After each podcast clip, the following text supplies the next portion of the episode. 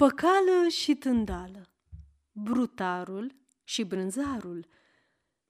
Tândală era brutar și avea obiceiul să cumpere în fiecare zi untul de care avea nevoie de la un brânzar din apropiere. Păcală, care era clientul lui. Observând că, de obicei, bucata de unt pe care o plătea drept un kilogram este mai mică, s-a plâns unui comisar care s-a dus să facă cercetare la fața locului. Ai cântar?" întrebă comisarul pe brânzarul păcală. Negreșit. Dar greutăți ai? Nu. Atunci, cum cântărești untul? Foarte simplu. Pâinile pe care mi le vinde vecinul meu sunt de un kilogram.